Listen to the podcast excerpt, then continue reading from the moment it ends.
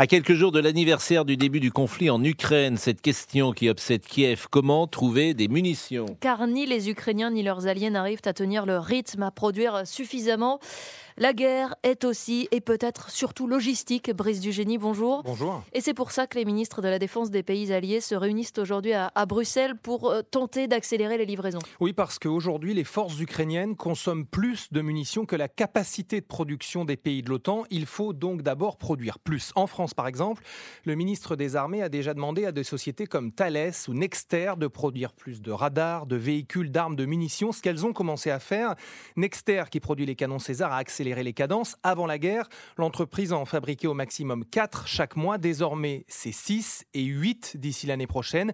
Et au-delà de cette question de la production, les Alliés veulent accélérer les démarches administratives, c'est-à-dire grouper, mutualiser les demandes ukrainiennes, qu'elles ne se fassent plus pays par pays pour que la réponse soit plus rapide, plus coordonnée, toujours dans le souci d'être plus efficace et d'envoyer plus.